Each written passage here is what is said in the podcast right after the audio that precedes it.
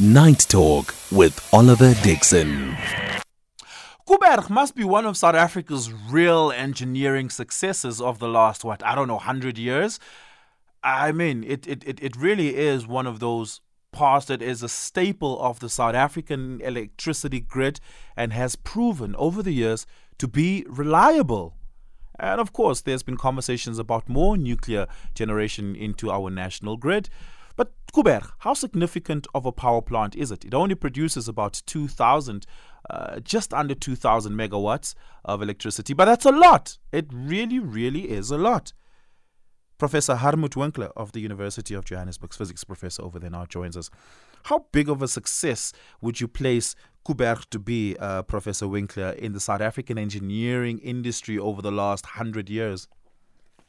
Well, uh, okay. Well, Koeberg was built by a French company, so, uh, but uh, yes, it, it, has been maintained by uh, by people here, and uh, their safety record is reasonable. They've had a few little hiccups, but nothing uh, nothing major. they've they've usually done okay, although in recent years there's, there's been a little bit of a worry that they've they've lost too many of their critical skills, and certainly in in in the last few years as we're approaching what's uh, normally the end of, of its lifespan after 40 years, uh, they haven't done terribly well, especially not in the last two years, uh, because uh, it, its its lifespan, its li- li- operating license uh, yeah. Uh, runs out at the, in the middle of next year. So, and they have to do a whole lot of changes to the plant, a whole lot of upgrades in order to keep it going, and there've been delays in that. Naturally, how long is the natural life of a nuclear operation, like a nuclear power plant, the size of Koeberg? Typically 40 years, and uh, that's also the case for Koeberg. It was uh, commissioned in 1984, so next year is uh, uh, is, is, is a year, and um, it, it, they've applied to have this extended for another 20 years. And to do so, they've been required to make a, uh, make some alterations and some changes to uh, critical equipment, in particular uh, uh, the steam generators. That's probably the biggest operation, and that's happening right now yeah. to uh, Unit 1. And uh, once they're finished with that, they then want to go over and do the same with Unit 2. And they're trying to finish all that by June next year, which but, will not be easy. But by how much would it extend the, the lifespan of Koeberg? by 20 years. Right. Uh, let's just go a little bit back. Uh, we heard earlier this year that South Africa was struggling to buy nuclear oil or something of the sorts that's necessary for running uh, the, the, the, the Koeberg power plant. Uh, just at a basic level, without getting into too much of the scientific minutiae, how does a mm-hmm. nuclear power, what are the critical components of a nuclear power plant? Um, all right. Uh, the fuel that that a nuclear plant uses, in, at, at, least in the in the case of a plant like Koeberg, and that's also typical for most uh, the plants uh, worldwide, is uranium. In particular, it needs to be enriched uranium. Just normal uranium is quite stable, uh, so you need to change it from uh, the one what in chemistry is called an isotope. Yeah uh, to another. Uh, that is something which is a bit tricky to do. You can't do that in this country, even though there's a fair amount of, of uranium being mined here and in places like Namibia. Uh, but it needs to be taken to another country. It used to be the US. There's a couple of uh, countries which can do it. Uh, Russia can also do it, and there was a bit of a controversy about this because uh, um, they decided that they're going to terminate the agreement with the, the US to do this, and uh, uh, uh, Russia is offering to. Uh, to do this now, but then uh, then the uranium comes back, and what happens basically is they initiate a, a, a nuclear reaction. They bombard it with neutrons, uh, that then ends up splitting uh, some of these uranium enriched uranium atoms. Yeah. Uh, nuclei, and then from that you get energy, and and so uh, the process goes. yeah, and is it is it the uh, uranium uh, atomic particles that are being split here, the, the, the nuclear fission, or yeah. is it something else and uranium just empowers it, or what, what's what's the actual science? No, it, it, it's within your uranium. It's within the nucleus of, of, the uranium. Uh, uranium is, is is normally the, the heaviest stable element. Right. Uh, it's elements at that, with that at that sort of size uh, norm, are normally unstable and break down into smaller particles. And when they do that, they, they release some energy. That's Yeah. that's the whole idea behind nuclear energy. Yeah, and uh, uh, so it won't be after it won't be uranium anymore. It will be something uh, uh, slightly down the periodic table. Yeah, this sounds like uh, the precursor to the Christopher Nolan movie that's coming out later this month, uh, Oppenheimer, which I'm excited to see. Uh, so let's get to the the um, the the replacement work that is happening at Eskom at the moment. I don't assume that place replacing the ste- eng- steam engine generator uh, is is is is a simple exercise. It's not like replacing a conveyor belt, for instance. How complex is Uh, it? yes. Yes, it, it's more than that. It, it's something for which they budgeted about five months to do. Uh, this is already the second attempt at, at doing this. Uh, uh, last year, you, you'll probably recall, Koeberg was also closed for about, uh, Yeah. well, initially it was supposed to be five months, eventually became eight or nine months. That, uh, that was the other unit. Koeberg's got two units. Yeah. And- And the other unit was, and that was supposed to be the replacement of the steam generators happening then. The steam generators are quite large and heavy. They they uh, they were um, uh, they're, they're being brought from China. They've been been manufactured in China, and uh, uh, so they just need to be installed and uh, uh, take the place of the old ones. The old ones are just not considered adequate uh, anymore. And it, yeah, that's typically it, it's quite a serious engineering operation, but it's still simpler than building, say, a new nuclear plant. So it should be a relatively, I don't want to say routine, but it shouldn't be as complicated an operation as as, as uh, you sometimes find it, find in, in the field of nuclear energy. So it's something that I would have expected Eskom to be able to handle in those Yeah. five months. And uh, it- so I, it- so they would have then moved o- on and done the current one. Now they already learned from the mistakes they made last year. They were hoping they would get that right now, uh, but unfortunately, this uh, replacement is also now being postponed. It was supposed to be finished by now. It was supposed to go from January until June. Now they're already saying September, so Yeah. a delay by three months. Yeah, it seems And- quite intuitive that uh, Koeberg being in the Western Cape means that the Western Cape as a province would be affected the most. But that uh, intuition doesn't explain the logic. Why is the Western Cape the province that would be severely most uh, affected? I thought we had a centralized grid in the country and that power plants just feed into the grid and it's distributed fairly and evenly as required across the country, and not that we have Yes. uh, s- sectoral grids for each province or region in the country. Yes, Can you explain yes, to us Yes, that? exactly. The the electricity is basically shared. So, um, so and once once the if you like the the, the energy that is on the grid, you don't actually know where it comes from. It just all, Yeah. all builds to the and and and the, the only reason this is is being said why the Western Cape might be affected because it tends to be uh, the electricity tends to be a, a, a one way traffic in a sense up from the coal plants which are all in Mpumalanga most and uh, that goes down uh, one of the main uh, uh, arteries. Uh, there's a, um, a, a very large, a significant power line which goes Yeah. uh, from there down past uh, through the Free State and Northern Cape and ends up in the Western Cape. So, in a sense, uh, um, you don't want too much uh, traffic going the one way because. Uh, when the current gets too strong in, in one direction, it tends to heat things up, and the heating thing up, up means losing energy. So the ideal thing is if you don't have electricity traveling too much one way, but if you have, uh, if you like, traffic the other way too, and that's in a sense what Koeberg would be doing. It's produced in the Western Cape. Again, it doesn't only uh, feed Cape Town; it also goes. Uh, the other way, but it, it, it helps stabilize uh, the grid. But but yes, if Koeberg was to go down completely, it doesn't mean that the Western Cape would be without electricity or anything like that. That It means affects that the rest of the country too. Uh, both units combined is 1,800 megawatts uh, in Yes. generation capacity. Um, look, it's just 200 short of two levels of load shedding. Um, Exactly. That means we would have a national shared load shedding of 2,000 of, of two levels. I'm assuming. Yes, it would be. That's right. Yeah. Uh, Yeah. So right now, we uh, one one stage of load shedding can be ascribed to Koeberg, uh, one unit in Koeberg not being uh, operating.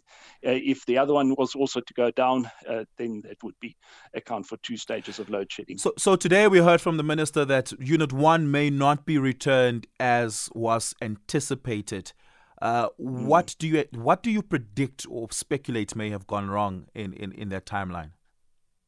Yeah, that, unfortunately, that I don't know entirely. Uh, I'm also wondering if this uh, sudden resignation or leaving of Jan Oberholzer at Eskom has something to do with that, because he was uh, uh brought back specifically to look at the Koeberg uh, upgrade and the Kusile uh, yeah. uh, fixing Kusile power station. Uh, that was, if you like, given his that was a project given to him for this purpose. And the fact that he's that he's not going to uh, continue doing that uh, suggests to me. Of course, there could be other reasons too, but it suggests to me that something is not going right there. Either he was not happy with um, certain things or uh, or uh, something else. But it could be linked to uh, that particular project not making as much progress as, as had been anticipated. So right now, I, I haven't ha- heard anything which suggests yeah. that uh, the delay is going to go beyond uh, September. But it, unfortunately, that's always possible. We've had delays; they weren't expected. There's no reason why this uh, this uh, uh, this current exercise isn't going to go well beyond that as well. Yeah. Give us a call 086 2032 086 2032 I'm taking your reactions. I'm also taking your WhatsApp voice notes on 0614 104 107. 0614 104 107. Let's take a quick break. We continue the conversation on the other side of the. You are listening to Night Talk, giving you depth and texture to the conversations that matter. 23 minutes after 10 p.m. My name is Oliver Dixon. Thank you so much for being with us. Really, really do appreciate it. I'm in conversation with Professor Hartmut of the University of Johannesburg. He's a physics professor over there. And we're talking about the uh, announcements around Koeberg and Kusile that were made today by the Minister of Electricity earlier last week, I had a conversation, uh, Prof. Winkler, with the Minister of Electricity. He told us that by October, Unit 5 of Kusile would be coming online. That will be bringing along with it six to seven hundred, well, seven to 800 uh, megawatts of generation capacity, and three other units would later in quarter four of this year come online, uh, units 3, 1, and 2, respectively, thereafter. Uh, and Koeberg would be, sorry, Kusile would be fully, fully functioning. Uh, meaning that it would be adding 3,200 megawatts of generation capacity to the grid. Um, uh, Kusile has had a complicated history as well from a, from a construction and engineering perspective. Um, f- from the information that we have out, out, out in the public domain, are you confident that it is the type of power plant operation that you think once those units are online will be able to remain online for quite a while? Uh, I don't know about that uh, because certainly when uh, Kusile was built, uh, and and the same with its uh, uh, sister station Medupi, they were not expected to break down at all. Yet it's it's happened, and this has been. Uh, ascribed to uh, to design faults, and uh, we've seen these design faults. Uh, the, the, the, three units which broke down at, around about October last year, that was because of such a design fault, there was this huge buildup of, of soot essentially yeah. in in the chimney stacks uh, until there was, uh, was, there was too much weight on them and they collapsed. Uh, now that shouldn't happen at all. Never mind to a, a, a, new power plant. So whether they're going to be able to uh, to deal with that uh, afterwards, I don't know. Certainly, once it's up and running, you would expect that it should be uh, running for a couple of years at least um, uh, whether it's going to run for the full 40 years that uh, without the problem that uh, that was designed for, I'm not so sure. It doesn't it doesn't sound like it.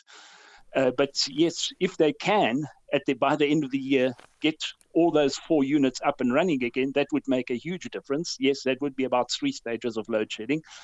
But uh, will they be able to do that? Here again, we're talking about a very large project and we're talking about uh, what the minister's given us is, is, essentially the best case scenario. Yeah. All sorts of things can go wrong. And uh, what's typical in, in mega project, and it's not only in this country, it's around the world, uh, uh there tend to be delays and there tend to be cost overruns. And yeah. Uh, I would be very surprised if that doesn't happen now.